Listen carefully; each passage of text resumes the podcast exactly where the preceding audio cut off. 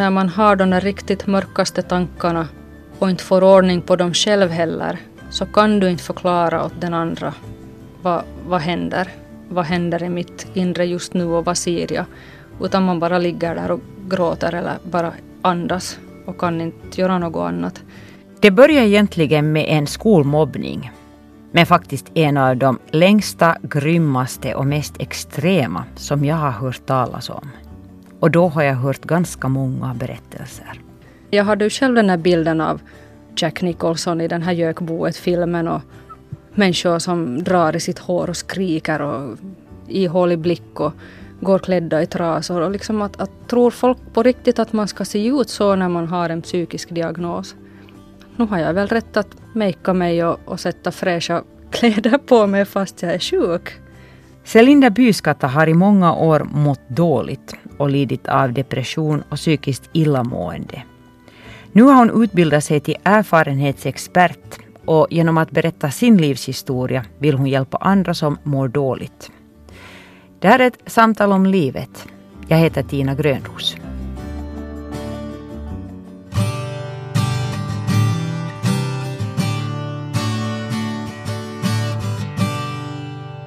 Ja, jag är Celinda Byskata. Jag är bosatt i Ekenäs. Jag har bott här sedan 1997 då jag kom hit för att studera. Och jag är företagare. Vi har ett företag tillsammans med min sambo Conny. Och vi har 3 barn. Vad kom du för att studera? Företagsekonomi. Så att jag började på tradenomlinjen i den skola som då hette Yrkeshögskolan Sydväst. Och orsaken till att vi träffas nu idag så är att du har gått en utbildning under hösten och vintern. Mm. Du är utbildad erfarenhetsexpert. Mm. Vad är det för någonting? En erfarenhetsexpert är någonting som jag fick höra om för flera år sedan. Och då tänkte jag först att vad är det för löjligt påhitt att alla vi ju är experter på våra egna liv. Att vad behövs en utbildning till sånt. Men det här, sen när jag läste mera om det så insåg jag att det här skulle kunna vara någonting för mig. Och det är alltså personer som har erfarenhet av missbruk av något slag eller psykisk ohälsa eller i vissa fall då både och.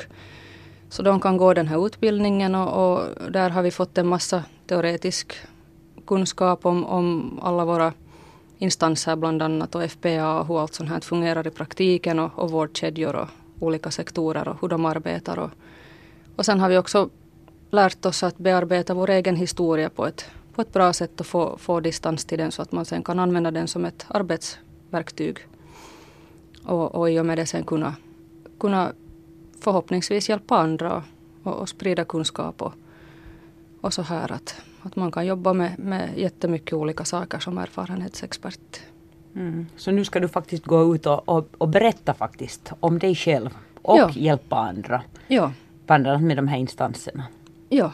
Mm. Berätta om ditt liv då. Jag menar, vad har du för erfarenheter? Vad har du i ditt bagage? Ja, det finns en hel del. Att om man börjar från barndomen så har jag ju 10 års erfarenhet av skolmobbning. Och det har ju satt jättestora spår i mig som aldrig kommer att gå bort. Att jag har bearbetat mycket av den problematiken men det finns kvar ändå. Och har gjort jättestora sår i själen kan man säga. Och det här med att tiden läker alla sår så stämmer nog inte. Att ärren finns kvar och ärren kan ibland vara sjukare än såren till och med. Att den här mobbningen har ju lett till allt möjligt. Och det är ju sen jättesvårt att säga att vad är orsakerna till vad och vad har lett till vad. Men redan i gymnasiet så minns jag att jag har sökt mig via skolhälsovården till mentalvårdsbyrån och haft min första etablerade kontakt till mentalvården då redan.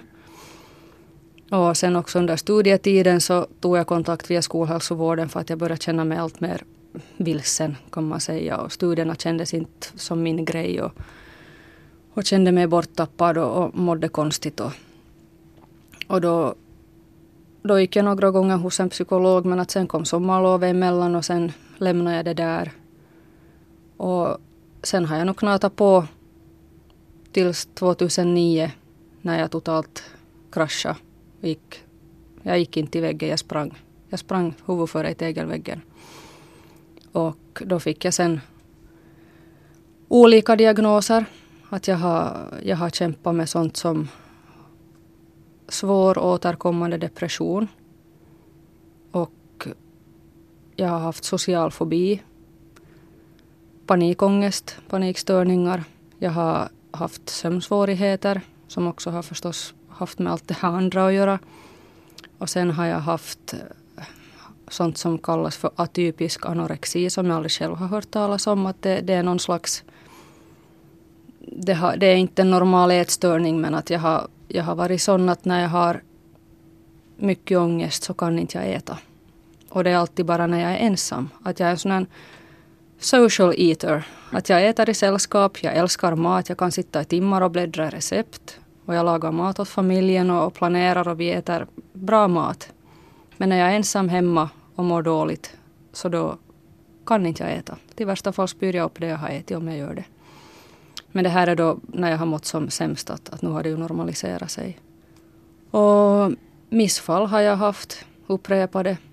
Och i och med att jag var med om att min ena goda vän dog som 14-åring och det blev ganska obehandlat, så har jag en sån här viss svårighet med att bearbeta förluster. Att jag tar dem kanske hårdare än jag skulle ha tagit om jag skulle ha fått bearbeta mina tidigare förluster. Så de har ju varit ett jättesvårt kapitel. Och sen lever jag ihop med en man som också är kroniskt sjuk och det har ju också sen satt sina... Det påverkar ju hela familjen och vårt parförhållande och mitt mående. Och att vi har ju turvis burit varandra här med åren. Och att när den ena har haft det bättre så har den orkat bära den andra och tvärtom. Och det här nu i våras så fick jag då konfirmerat det jag har varit, eller bekräftat heter det väl, att jag faktiskt har borderline, som jag har tänkt längre än att skulle kunna passa in, för att jag känner mig inte på det viset deprimerad nu och ändå mår inte jag bra. Det är något annat där i bakgrunden som orsakar det här konstiga illamående. Så där är nog i stora drag. Det var inte lite. Nej.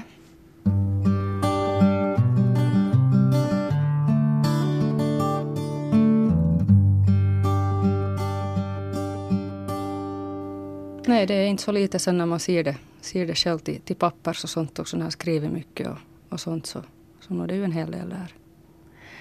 Men om vi börjar lite nysta i det, så jag menar 10 år av mobbning i skolan. Mm. Det är en lång tid. Det är en lång tid. Jag är född i Åbo och sen när jag var 1 år gammal så tänkte mina föräldrar flytta till en ort lite utanför Åbo. Och de hade väl lägenhet och allting färdigbokad. Och sen var de ute och söndagskörde och så råkade de köra till Pargas. Så råkade de se ett hus som var till salu. Och så fick de ett egnahemshus för samma summa som det där andra stället skulle ha varit då, där utanför Åbo. Så flyttade vi till Pargas. Allt var frid och fröjd och jättefin barndom, ingenting att klaga på där. Och sen flyttade vi till Moskva. Att min pappa fick jobb där. Och där levde jag ett jättefint liv. Jag har bara goda minnen från de åren. Och där gick jag i finsk skola. Hade finska vänner och finlandssvenska vänner. Och levde liksom helt normalt skolliv. Sen flyttade vi tillbaka när jag skulle börja på 3:an. Och då hade vi en gemensam morgonsamling i skolan. Och så sa rektorn där då att nu ska vi hälsa vår nya elev välkommen. Att hon kommer från Ryssland. Och det var ju den här... Första missen där direkt, att jag blev ju rysse från dag 1. Och från det så fortsatte det ju bara, och de hittade ju mera och mera. Att inte var jag på något vis liksom, att där vill jag nog också slå hål på den här myten att det är de där lite vingbrutna, de där lite speciella, lite svaga människorna som blir mobbningsoffer. Jag var inte svag, jag var social, jag var pratsam, jag var glad, jag var lycklig, jag var allt normalt. Jättelevnadsglad och ivrig med att komma till en ny skola och få vänner. Och så blev ju allt bara fel. Och jag försökte ju mitt bästa för att passa in. Jag minns att jag har haft med mig mitt pass till skolan för att bevisa att jag är finsk medborgare. Men inte hjälper ju sånt, inte var det de detaljerna. Att det var, de hade valt ut mig och sen fanns det ju alltid orsaker. Att sen blev det ju sen till jag var ful och jag var dum och jag var värdelös och jag var hickipinko och jag var idiot och jag var... Det liksom, det kom ju bara mera. Att fast inte egentligen fanns en orsak så hittade de ju varje dag nya orsaker. Att jag blev ju utlåst från klassrummet och fick inte komma in. Och för att inte tala om all förstörd egendom. Och mössor och vantar försvann ju alltid. Och hittar man ibland ute i träckpölarna på gården. Och ibland hittar man dem aldrig. Och sådana här saker. Och ibland blev jag inlåst i klassrummet med pojkar som brottade ner mig och tafsade på mig och sånt här. Och det här i högstadiet blev det ju sen på ett annat sätt och där blev det nästan värre. Att där var det riktigt, man kan kalla det för misshandel nog. Att jag blev en gång nedknuffad för en trappa. Hamnade och fara till HVC och hade... Men i alla fall så fick jag gå med som metallskena på armen i flera veckor och måste lära mig att skriva med vänster hand. Att det var ganska allvarliga saker. Och när jag berättade om det för läraren så tyckte hon att jag skulle tycka synd om den här pojken som hade knuffat mig för han kommer från ett trasigt hem. Och från den dagen så slutade jag ju säga åt lärarna att dit for den tilliten. Och jag hade ju sagt förut, jag har ända från lågstadiet berättat åt läraren, jag har berättat hemma. Inte allt men ändå för att jag har ju velat få slut på det. Och mina föräldrar har ju haft kontakt med skolan men att de har inte sett någonting. Mobbning förekommer inte i vår skola. Inte. Hon överreagerar, hon är känslig. Sväng andra kinden till. Pojkar är pojkar. De gör så där för att de är kära i dig. Strunta i dem. Det här är det liksom råd jag har fått. Och det att jag svängde andra kinden till så ledde ju bara till att de slog mig på andra kinden också. Och sen var det ju någon som sa att jag är tillbaka. Men en 13-årig flicka mot 3 13-åriga pojkar. Så det inte slår man tillbaka. Man gör inte. Och sen på 8:an så dog en av mina vänner. Att jag har hela tiden haft några goda vänner och de har ju hjälpt mig att stå ut med det här. Och så var vi ett gäng på 4 flickor då i högstadiet. Och sen mitt i allt dog den här ena. Och där fick vi ju ingen som helst hjälp från skolans sida. Och ingen visste riktigt hur de skulle hantera det. Och det var säkert svårt för alla för att det var ju en ny situation för de flesta. Att en gång fick vi fara hem till skolkuratorn och dricka te. Och det var den hjälp vi fick. Så man var ju ganska ensam med det där. Och att som 14-åring förstå att ens vän mitt i allt är borta. Så det är inte det lättaste.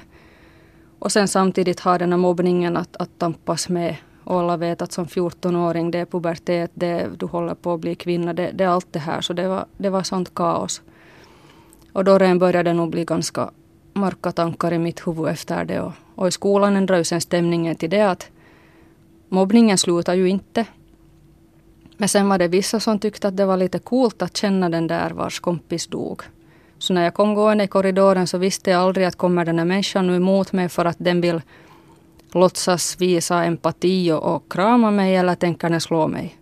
Att lite det här, sån, det var väldigt, väldigt konstiga tider.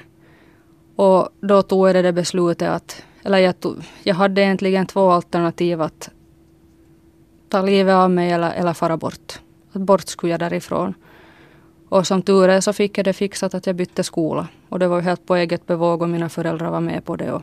Och då den tiden hade jag nog en rakblad gömda i skrivbordslådan. Och inte hade jag gjort något med dem. Men att de tankarna som fanns var nog så dystra och mörka. Att jag visste att jag måste bort. Och då for jag 1 år bort. Och då gick jag åkte buss. Mina föräldrar fick ju betala allt i och med att jag själv hade valt det här. Och det här. Så då gick jag ett år i Åbo i skola och det var nog min räddning. Att där var jag accepterad, jag fick nya vänner och jag kunde inte ens fatta det där först när någon frågade mig att hej, kommer du på kaffe? Så min första tanke var ju liksom att vart tänker de föra mig då? Att ska de ta mig någonstans dit jag inte hittar och så slår de mig och så ligger jag där sen. Att jag kunde inte tro att någon på riktigt ville vara vän med mig. Att det var något så helt nytt för mig. Och där märkte jag ju nog också att jag kunde ju inte lita på någon. Men att det gick ändå jättebra. Skolan gick bra. Och jag faktiskt trivdes. Att sen flyttade jag tillbaka sen till Pargas gymnasiet för att det skulle bli en så stor kostnad att åka därifrån och tillbaka och långa dagar. Och så tänkte jag att de där värsta mobbarna kanske inte kommer till gymnasiet. Och det hade ju nog rätt. Och gymnasiet gick nog sådär, men att det var inte på samma sätt mobbning. Folk hade ju mogna och var mera vuxna. Men jag var aldrig på det viset accepterad och alltid hade den här stämpeln. Och då var jag ju sen snobb för att jag hade varit ett år i Åbo. Och det här. Då sökte jag ju mig sen till finskspråkiga kompisar. Jag hade finskspråkiga pojkvänner för att de visste ingenting om min bakgrund. Så att jag gick i skolan de timmarna jag måste. Och sen efter det så umgicks jag med helt andra människor. Att där blev sen de här finskspråkiga en slags räddning. Att där var jag accepterad också för den jag var. Och de visste ingenting om någon mina bakgrunder och mobbningar och saker. Att det var på det viset jätteskönt. Och sen hade jag ju hobbyn utanför skolan. Och där var jag ju accepterad. Fast det var samma människor som i skolan. Och där var ju det tokiga att de var ju aldrig de som mobbade mig, men de såg ju på. Att där fick jag nog den här känslan att varför säger ni ingenting? Varför gör ni ingenting? Varför hjälper inte ni mig? Att om jag igår var så kiva där på det där och det där hobbyn, så varför duger inte jag idag? Att kan inte... Att där är ju också det där med att det är ju inte bara de här mobbarna, utan det är de som ser på och låter det hända. Har du träffat någon av de här mobbarna i vuxen ålder? En. Han som knuffade ner mig för trappan. Och jag råkade se honom av misstag när vi var på en sån här bygg- och bo-mässa. Och då minns jag att vi hade just varit med min man då och köpt kaffe åt oss. Och så gick jag med en sån här pappersmugg med kaffe i handen. Och så såg jag honom på flera meters avstånd. Och jag förstod inte riktigt vad som hände heller, men att det var ju en ångestreaktion som jag fick för att jag höll ju på att tappa det där kaffe i golvet. Mina ben bar inte. Jag fick ju mitt i allt bara gick jag dit åt sidan och där råkade finnas sådana här bord där man kunde stå med sitt kaffe. Så jag fick ju gå dit och stå och min man funderade, vad fick du för fel? Och så såg jag där sen när han kom och han gick förbi och han såg inte mig. Mer än det har jag inte träffat, och i och med att det där var den reaktionen så vill jag inte heller. Och han var ju sån att han sa ju åt mig att han ska döda mig. Och när en 14-årig pojke säger så åt en 14-årig flicka och säger det upprepade gånger och slår en och knuffar en ner för trapporna och sånt, så man tror ju på det. Att den här rädslan som jag gick med så var hemsk. Och ingen 13-14-åring ska gå med såna rädslor och såna hot över sig. Ni rör ju er en del i Pargas ändå. Mm. Ja. I och med att mina föräldrar bor där och mina barn har ju en bra kontakt till sina morföräldrar. Så är vi där ganska mycket, speciellt på somrarna. Men där undviker jag ju. jag går till butiken, men då också går jag ju lite alltid och spanar att är här någon eller inte. Och lyckligtvis så har jag inte träffat på något av de här människorna. Att inte går jag där ut på kaffe och inte... Jag är där hos mina föräldrar och går till närbutiken och handlar. Och det är det.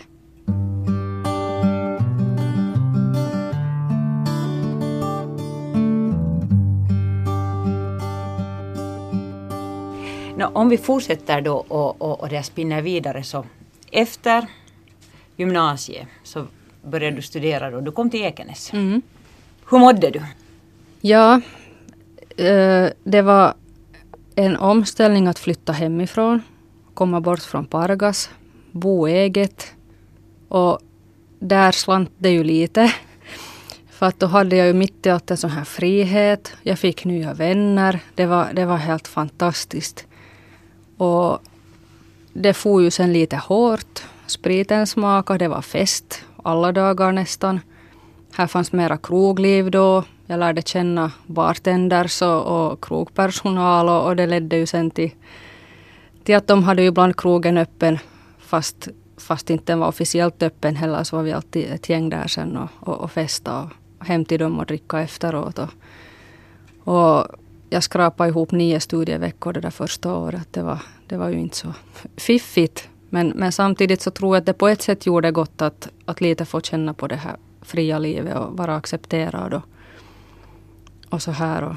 Och sen träffade jag ju min man där i samma veva. Att efter att jag hade träffat honom så lugnade ju nog lite ner sig det här, för att han var ju elitidrottare han sen, som levde en lite annorlunda stramare livsstil. Så där blev jag nog lite det här lugnare.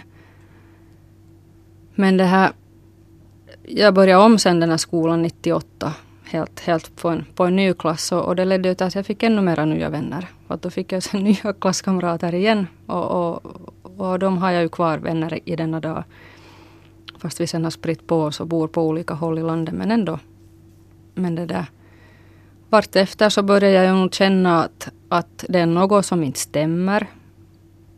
Och jag fick sådana konstiga symptom att jag kände mig, jag vet inte om paranoid är rätt ord, men jag hade en känsla av att alla stirrar på mig, att jag är på något vis under lupp och jag ska prestera och jag ska allt möjligt och jag började sova sämre och jag började äta sämre och sen kom det ju dagar att jag inte slapp upp ur sängen och jag förstod ju inte själv vad det var. Och min man sa ju ofta åt mig att nu får du antingen söka hjälp eller så skärper du dig. Att någondera. Och så skärpte jag mig. Och så gnatade jag på igen en tid. Tills nästa gång. Och så var det samma sak igen. Att nu skärper du dig eller så söker du vård. Inte förstod han ju heller vad det var. Och sen för att underlätta allting så började jag ju sen dölja de här symptomen också. För att det var sen lättare. För att då fick inte sen hans utkällningar.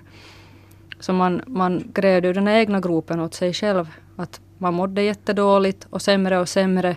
Men sen höll man den här fasaden för man skulle ju klara sig. Man skulle vara bra. Och jag hade ett deltidsjobb. Så jag levde ett så att säga helt normalt liv utåt sett. Och vi hade det bra och vi skaffade 2 katter och allt det här. Men att nu började det fara ganska utför där och jag kände att de här studierna är inte min grej.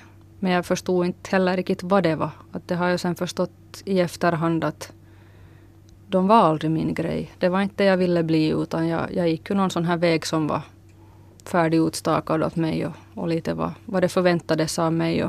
Företagsekonomi. Ja.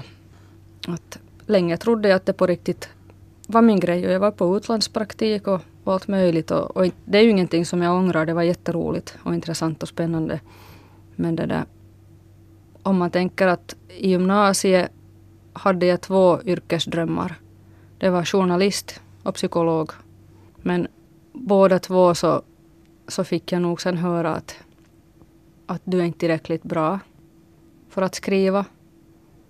Att inte blir du journalist. Och sen det här med psykolog, så det var lite skamligt. Och det är bara sådana som själv har problem som blir det. Och lite sådana fördomar sen från olika håll. Så jag tog det där trygga företagsekonomi. Och där också, om jag tänker vad jag minns av studierna, så det enda jag tyckte att var roligt var det som hade med marknadsföringspsykologi att göra. Kundbeteende och sånt här. Så det säger någonting, det säger vad du borde ha studerat. Ja. Mm. Att det där. Och jag skrev i mitt slutarbete och jag var på de här, vad de nu heter, de här tillfällena där man ska behandla det där slutarbetet. Men att den här sista blev ogjord. Så jag har ju inte de här papprena ens. Att du har inte slutexamen? Jag har ingen slutexamen. Att det är klart att det harmar. För att det skulle vara roligt att ha en slutexamen. Men det kändes bara så fel. så jag klarar inte av att slutföra det. Du lyssnar på ett samtal om livet med Celinda Byskata.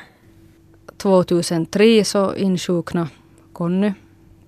Och efter det så blev ju allt mycket svårare. Och jag fortsatte jobba ändå och han jobbade. Du sa att han har en kronisk sjukdom. Vill du berätta något mer om det?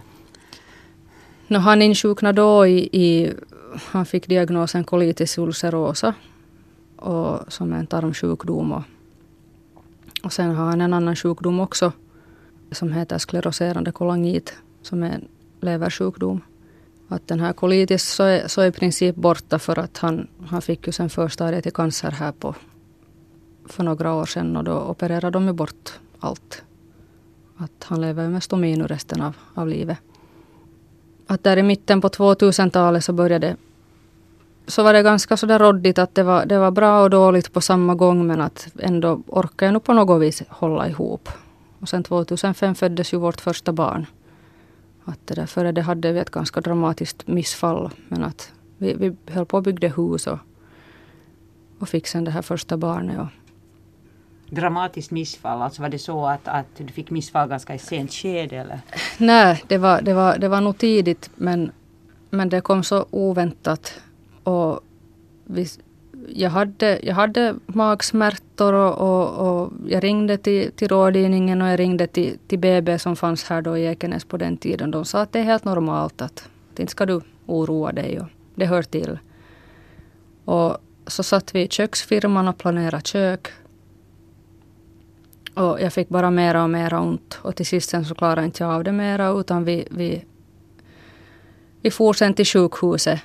Och där skulle vi sen kolla rutinkontroll, och Conny kom ju med då för att se på hjärtljuden. Sen när läkaren tog det med ultrason såg man ju direkt sen att det är något som inte stämmer. Sen kom det flera andra människor dit in i rummet och tittade på den här skärmen, och då förstod man ju allra senast att det är något som inte är bra. Sen till näst frågade de bara att när har du ätit senast? Så sa jag ett klockslag. Och så skickade de hem Conny efter några saker och jag rullades till operationssalen.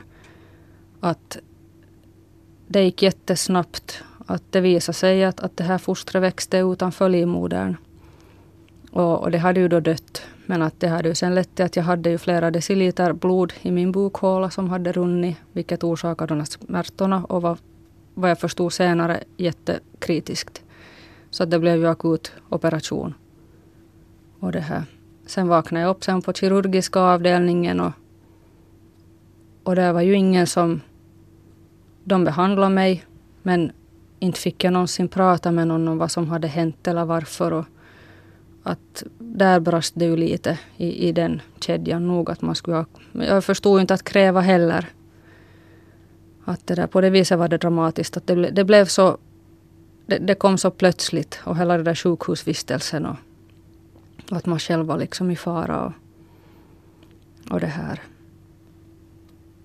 Att sen gav de ju lov att fortsätta prova ganska snabbt. Men de sa ju att som tur är så hade äggledan hållits hel. Att de sa att det kan ändå inverka på fertiliteten i värsta fall. Att om det är någon ärrbildning och något sånt här. Men direkt efter operationen så blev jag sen gravid på nytt. Att det här var 8/3 operationsdagen 2005. 13/12 föddes vår första dotter. Mm. Att det var mycket rädslor sen i den graviditeten förstås. Men hur var det sen den dagen när hon föddes? Ja, det var... Vi behöver ju tala om den dagen, för den brukar ju inte vara så behaglig. Men annars, att det att få barn. Nu var det går ju inte att beskriva. Att det där. Den här känslan att äntligen få. Att jag vågar ju inte tro på det heller, för jag faktiskt hade henne där. Och det blev ju också en ganska dramatisk förlossning med flera människor där sen i rummet. Och mina krafter var helt slut. Men att ändå det var jättefint. Mm. Och att få vara här på BB i Ekenäs. Så det var ju jättehärligt. Och att den personalen var nog super. Och efter det hade du fått vara med om 2 förlossningar till. Ja. Men också flera missfall. Ja. Att det här... Efter första barnet så jobbade jag ju där igen, och Och sen 2007 så fick Conny då veta mitt i allt när han var på en rutinundersökning att han hade förstadiet i cancer och att det skulle bli operation snabbt. Och han opererades sen sommaren 2007. Och det var jättekämpiga tider. Att då hade mina föräldrar nog mest hand om vår dotter. För att jag jobbade här i Ekenäs och så körde jag ut i Helsingfors direkt efter jobbet. Var där så länge tills sköterskorna jagade ut mig. Så körde jag hem, sov några timmar. Nästa dag igen på jobb och direkt efter jobbet i Helsingfors. Att det var tungt. Och sen sa de mig där på sjukhuset efter operationen sen som hade varit ganska besvärlig, så sa de att de får inte upp Conny från sängen. Att nu måste jag hjälpa till. Och han hade sådana smärtor och han kastade upp och det var jättejobbigt. Och sköterskorna sa att det blir komplikationer om inte han stiger upp ur sängen, att nu måste jag göra någonting. Och då hade jag samma morgon gjort ett positivt graviditetstest. Och då hade jag den här stickan med mig till sjukhuset när de sa det här, sköterskorna. Och så gick jag in dit sen till rummet och så låg han där och så visade den här stickan åt honom och sa att nu måste du upp därifrån, att nu har du en till här att kämpa för. Och han steg upp och i och med att han steg upp så såg vi också varför han hade varit så dålig, för att han hade en sån epiduralslang i ryggen och den hade lossat så han fick ingen bedövning. Och därför hade han sådana smärtor. Att nu sen efter att han slapp upp så började det ju sen ge med sig. Och där var jag sen gravid och tog hand om vår familj och mitt jobb. Och det var jättehemska tider. Men det barnet hade på något vis en mening. Att det var just där och då kändes det som då. Och hon föddes sen 2008 i februari. Och efter det sen så har det varit... Vi har haft en sån här längtan till tre barn. Och speciellt jag. Jag har alltid sett mig själv som trebarnsmamma. Jag vet inte varför, men det har bara funnits där. Men sen har vi ju tänkt att det är inte fiffigt att skaffa flera barn. För med vår sjukdomshistorik och speciellt hans så vet vi inte hur länge vi finns här. Och är det sen rättvist att skaffa barn som sen blir faderslösa för tidigt eller... Vad om inte jag och mitt psyke håller ihop. Men sen tänkte vi att vi har en två barn. Att om vi får ett tredje så inte hjälper det sen den där båten. Att händer det något så är det lika hemskt oberoende om vi har två eller tre barn. Och då bestämde vi för oss att om det ska komma så får det komma. Att annars är vi jättenöjda med de två flickor vi har. Och där fick jag ju sen två missfall igen. Och då sen efter dem så de var också jättetunga. Men efter det tänkte vi att en gång till och sen får det vara. Och sen kom Anton som sist. Att han är nu 2,5. Där är ju nog det att de här barnen har inte varit någon självklarhet. Och barnen är ju nog de som har fått mig att orka. Fått mig att komma tillbaka efter varje fall. Och i och med att vi har sån här problematik, både jag och Conny, så det har nog svetsat oss samman som familj något oerhört. Och vi pratar mycket i vår familj och vi är jättemycket tillsammans. Och de här klichéerna med att man uppskattar livet mer och det här, så de stämmer ju. Att vi sätter aldrig någonting annat före familjen. Att det är nog barnen som kommer först, vad barnen behöver. Och vi är mycket tillsammans. Att de är nog mitt allt.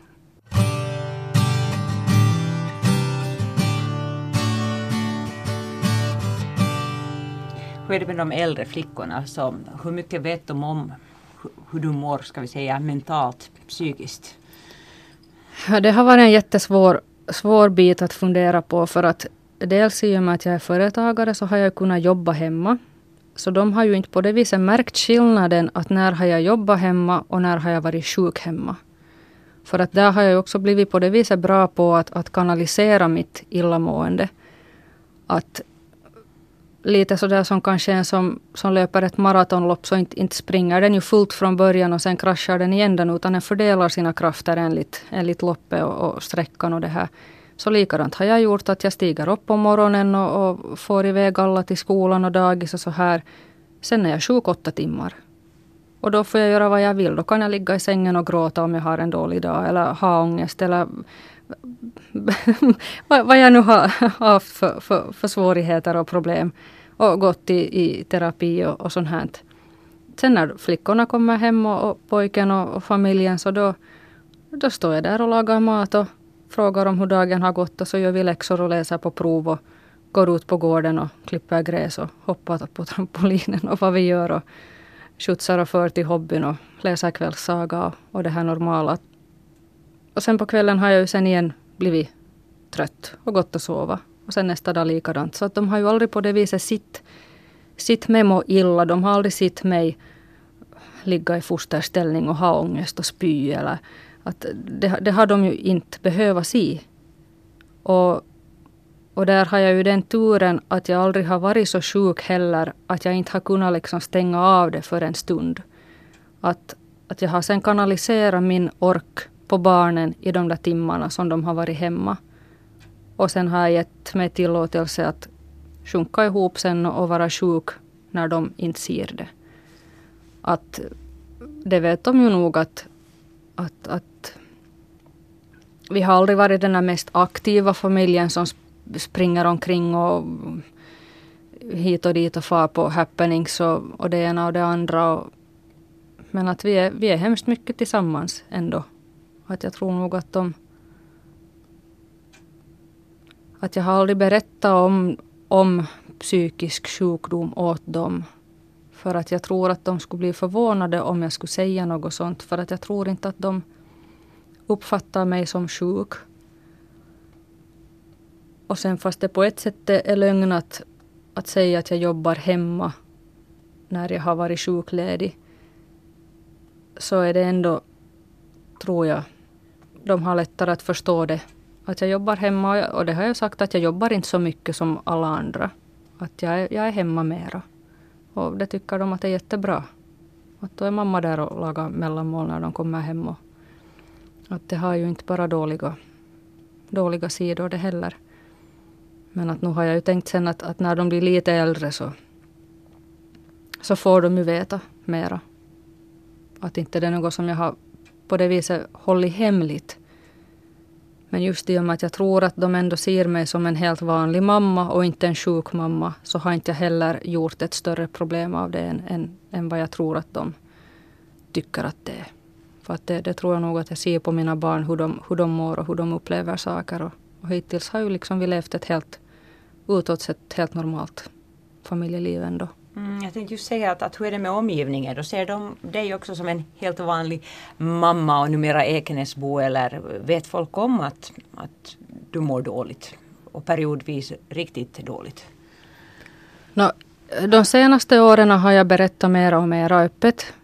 För att jag har blivit trött på det där att stå och ljuga i kassakön och ljuga varför inte jag deltar i föreningsmöten eller så här. Och jag har ansett att det är enklare för mig ju ärligare jag får vara. Så det är nog allt fler och fler som vet att jag har någon slags problematik. Men det är ju inte så att jag står där i K-supermarkets kassa och berättar en timme om mitt psykiska illamående när någon frågar hur är det. Men att, och nu har jag ju sagt åt många när jag har varit sjukledig att jag är sjukskriven. Men att reaktionerna sen så är ju allt från tystnad till att folk går bort, till att folk slutar hålla kontakt i värsta fall. Men överlag så har det ju nog tagits emot väldigt positivt, att de tycker att det är modigt att jag berättar och på det här viset. Att nu har jag varit lite rädd för det där att huska till exempel. Man läser ju om sådana här diskussionskedjor på internet också. Att hjälp, mitt barns kompis förälder är psykiskt sjuk. Att vågar jag släppa mitt barn dit och leka? Att sådana här rädslor har jag förstås. Att tänk om någon tror att jag är en jättedålig förälder. eller en dålig människa eller farlig. Eller liksom så här att när inte jag vet hur folk reagerar och hur de tänker. Så därför har jag också måste vara lite försiktig med hur mycket jag berättar åt vem. För att det kan påverka mina barn negativt i värsta fall.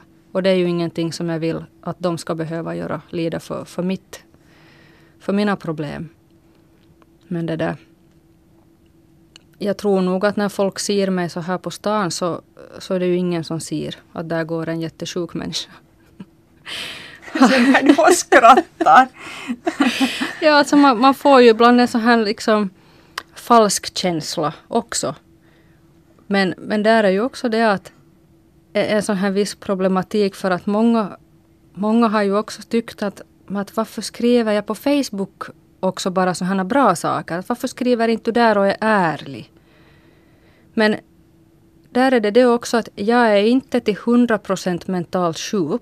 Jag är inte till 100% en psykiskt sjuk patient som liksom, att det är ju inte jag. Jag har ett liv. Jag gör trevliga saker också. Och jag har ju andra kanaler var jag liksom får utlopp för de här dåliga sakerna. Det är ju inte Facebook. Att på Facebook sätter jag ju trevliga saker. Men det gör vi ju nästan alla. Vi alla alltså, man brukar ju säga att Facebook, det gör man ju för att lite småljuga om hur fint man har det och bra man har det. Ja, men där är det ju inte heller liksom att jag gör det inte för att andra ska se hur bra jag har det. Och jag sätter dit något mega maratonlopp och se hur jag har bakat nu 1000 bullar. Men det är också en påminnelse åt mig själv på kvällen när jag går och sover och så ser jag det där, min egen status och något trevligt foto av glada barn eller någonting. Så blir det ju också en påminnelse om vad jag faktiskt har, och det händer bra saker också. Mm. För att när man mår dåligt så blir man ju ofta i ett sånt här träsk och då ser man inte de bra sakerna heller. Men att när jag varje dag anstränger mig lite för att göra de här roliga sakerna fast det tar emot ibland och också fotar och skriver om det så blir de ju också större, de här bra sakerna. Och sen vet inte jag, många tror ju att psykiskt sjuka människor ska se ut på ett visst sätt eller vara på ett visst sätt. Och nu minns jag själv också första gången när jag blev diagnostiserad, och då vägde jag ju 46 kilo. Och var faktiskt i jättedåligt skick. Och då sa de att de tycker att det skulle vara bäst om jag nu skulle tas in.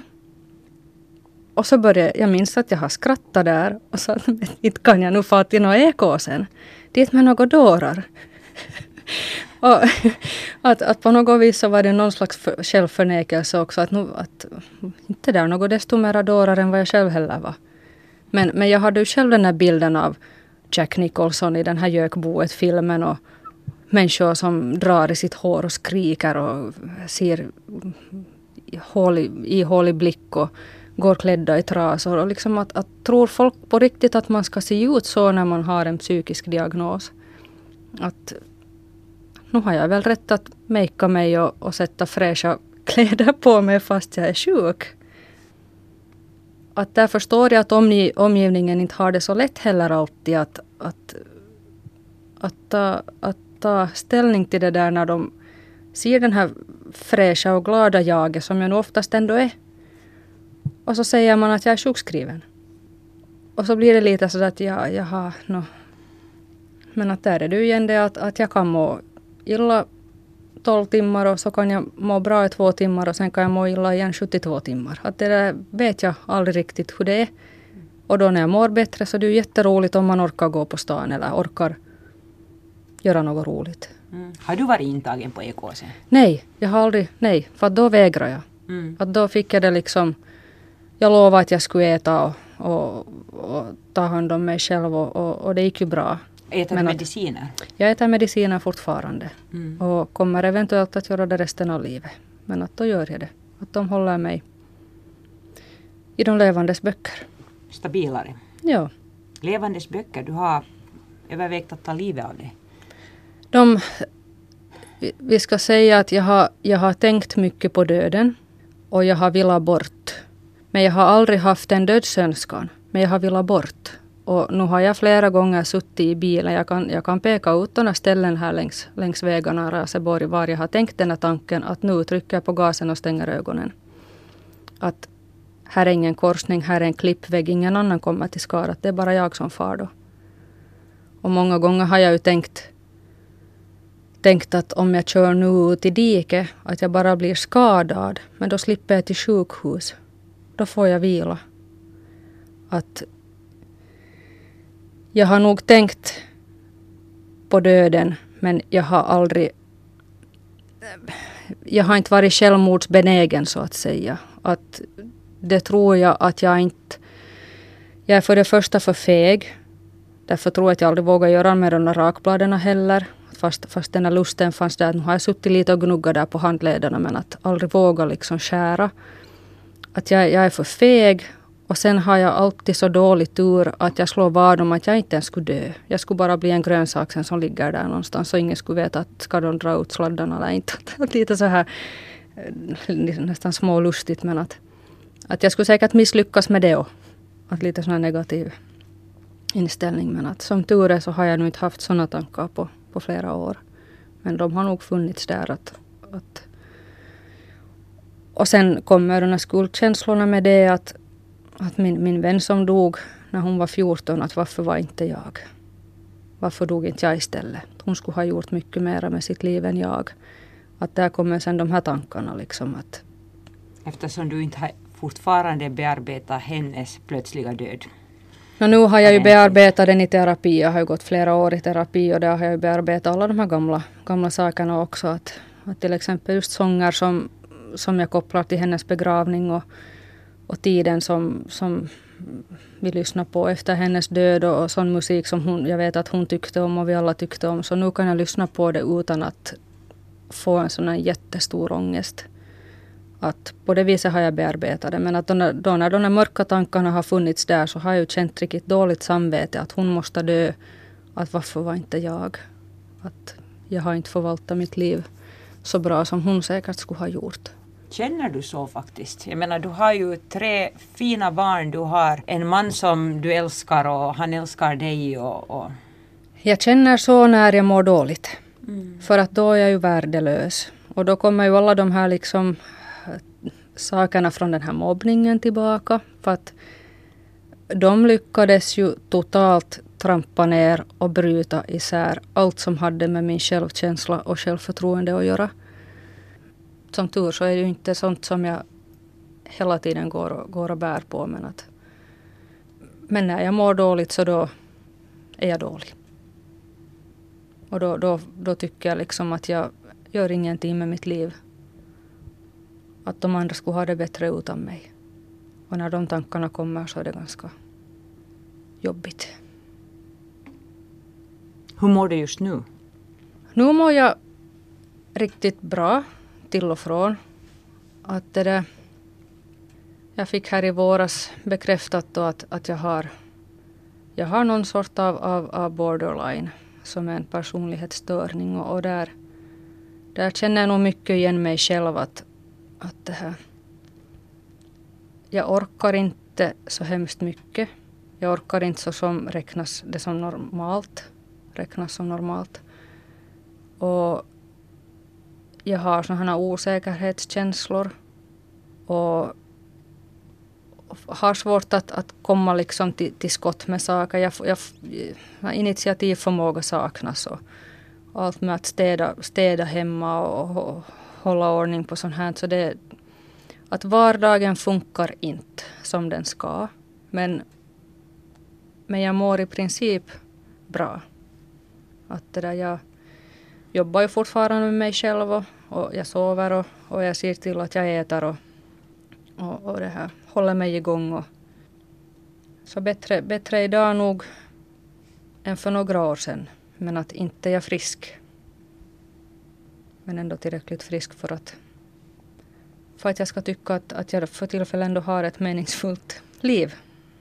Mm. Och med din nya utbildning i bagage som erfarenhetsexpert och där du går ut och pratar bland annat här nu i radio men annars också så har du ju en viktig uppgift. Ja, där har jag varit redan på några uppdrag och berätta och jag har fått jättefin respons på de tillfällena och det har ju gett mig otroliga kicks. Att Och där tycker jag att det är ganska lustigt också när jag har varit ändå diagnostiserad med socialfobi. Och jag kan ibland ha svårt med att vara med folk. Och är jätteobekväm. Men sen när jag står framför en grupp med människor. Och det må sen vara 5 människor eller 50 människor. Eller 150 människor. Så det spelar ingen roll. Då är jag liksom riktigt i mitt esse. Och det är en häftig känsla. Jag har beslutat att jag ska försöka fortsätta med att få mera sådana här uppdrag. Och nu har jag startat upp en webbsida och en Facebook-sida där jag kommer att skriva blogg och sprida information och det här om olika, liksom från min synvinkel och så här. Och att det känns allt viktigare att det här är något som jag faktiskt vill göra. Och du hade ju drömmar om att bli journalist eller psykolog och egentligen med det här så har du en fin kombination av båda. På sätt och vis, ja. Mm. Att när jag var sjuk så skrev jag ju en blogg och den var mitt det här andningshålet nog. Att de 4 åren så har nog resulterat i sådana texter att det är intressant att läsa dem efteråt och jag vet att jag mår bra av att skriva. Och nu att få då liksom skriva igen och veta att det behöver ändå inte vara liksom något proffsigt skrivet. För inte jag är något skrivproffs, men att ändå att om mina texter kan nå ut till någon som kan ha någon slags nytta av det så, eller glädje av det eller vad som helst så uppfyller det sitt syfte. Hur aktiv är du på den här bloggen nu? Eller har du avslutat den? Den är avslutad. Att det där man hittar den inte mer och den var ju så pass personlig så jag marknadsförde ju aldrig den. Jag sa ju inte åt någon. Eller, min man visste om den här bloggen och det var ju också vårt sätt ofta att kommunicera. För att när man har de där riktigt mörkaste tankarna och inte får ordning på dem själv heller så kan du inte förklara åt den andra vad händer. Vad händer i mitt inre just nu och vad ser jag? Utan man bara ligger där och gråter eller bara andas och kan inte göra något annat. Men jag kunde skriva och jag gav ju åt honom inloggningsuppgifterna till den här bloggen och sa att han får fara och läsa. Så han var ju alltid där och läste. Och då hölls han ju också ajour med vad som hände och vad jag upplevde och vad jag gick igenom i terapin just då och det här. Så på det viset har det liksom varit vår gemensamma blogg fast det har varit min ytterst personliga blogg.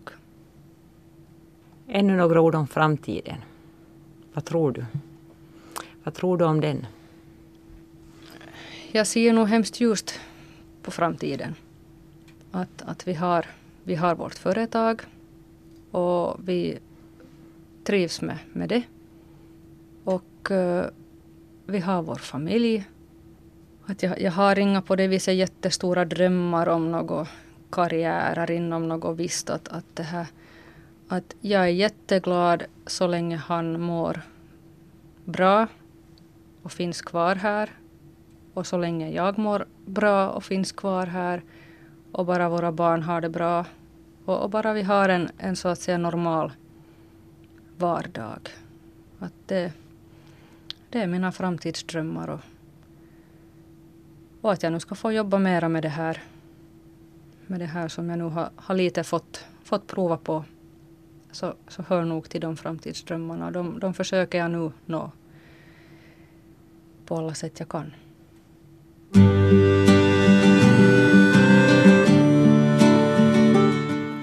Du har lyssnat på ett samtal om livet med Celinda Byskata. Jag som gjort programmet heter Tiina Grönroos.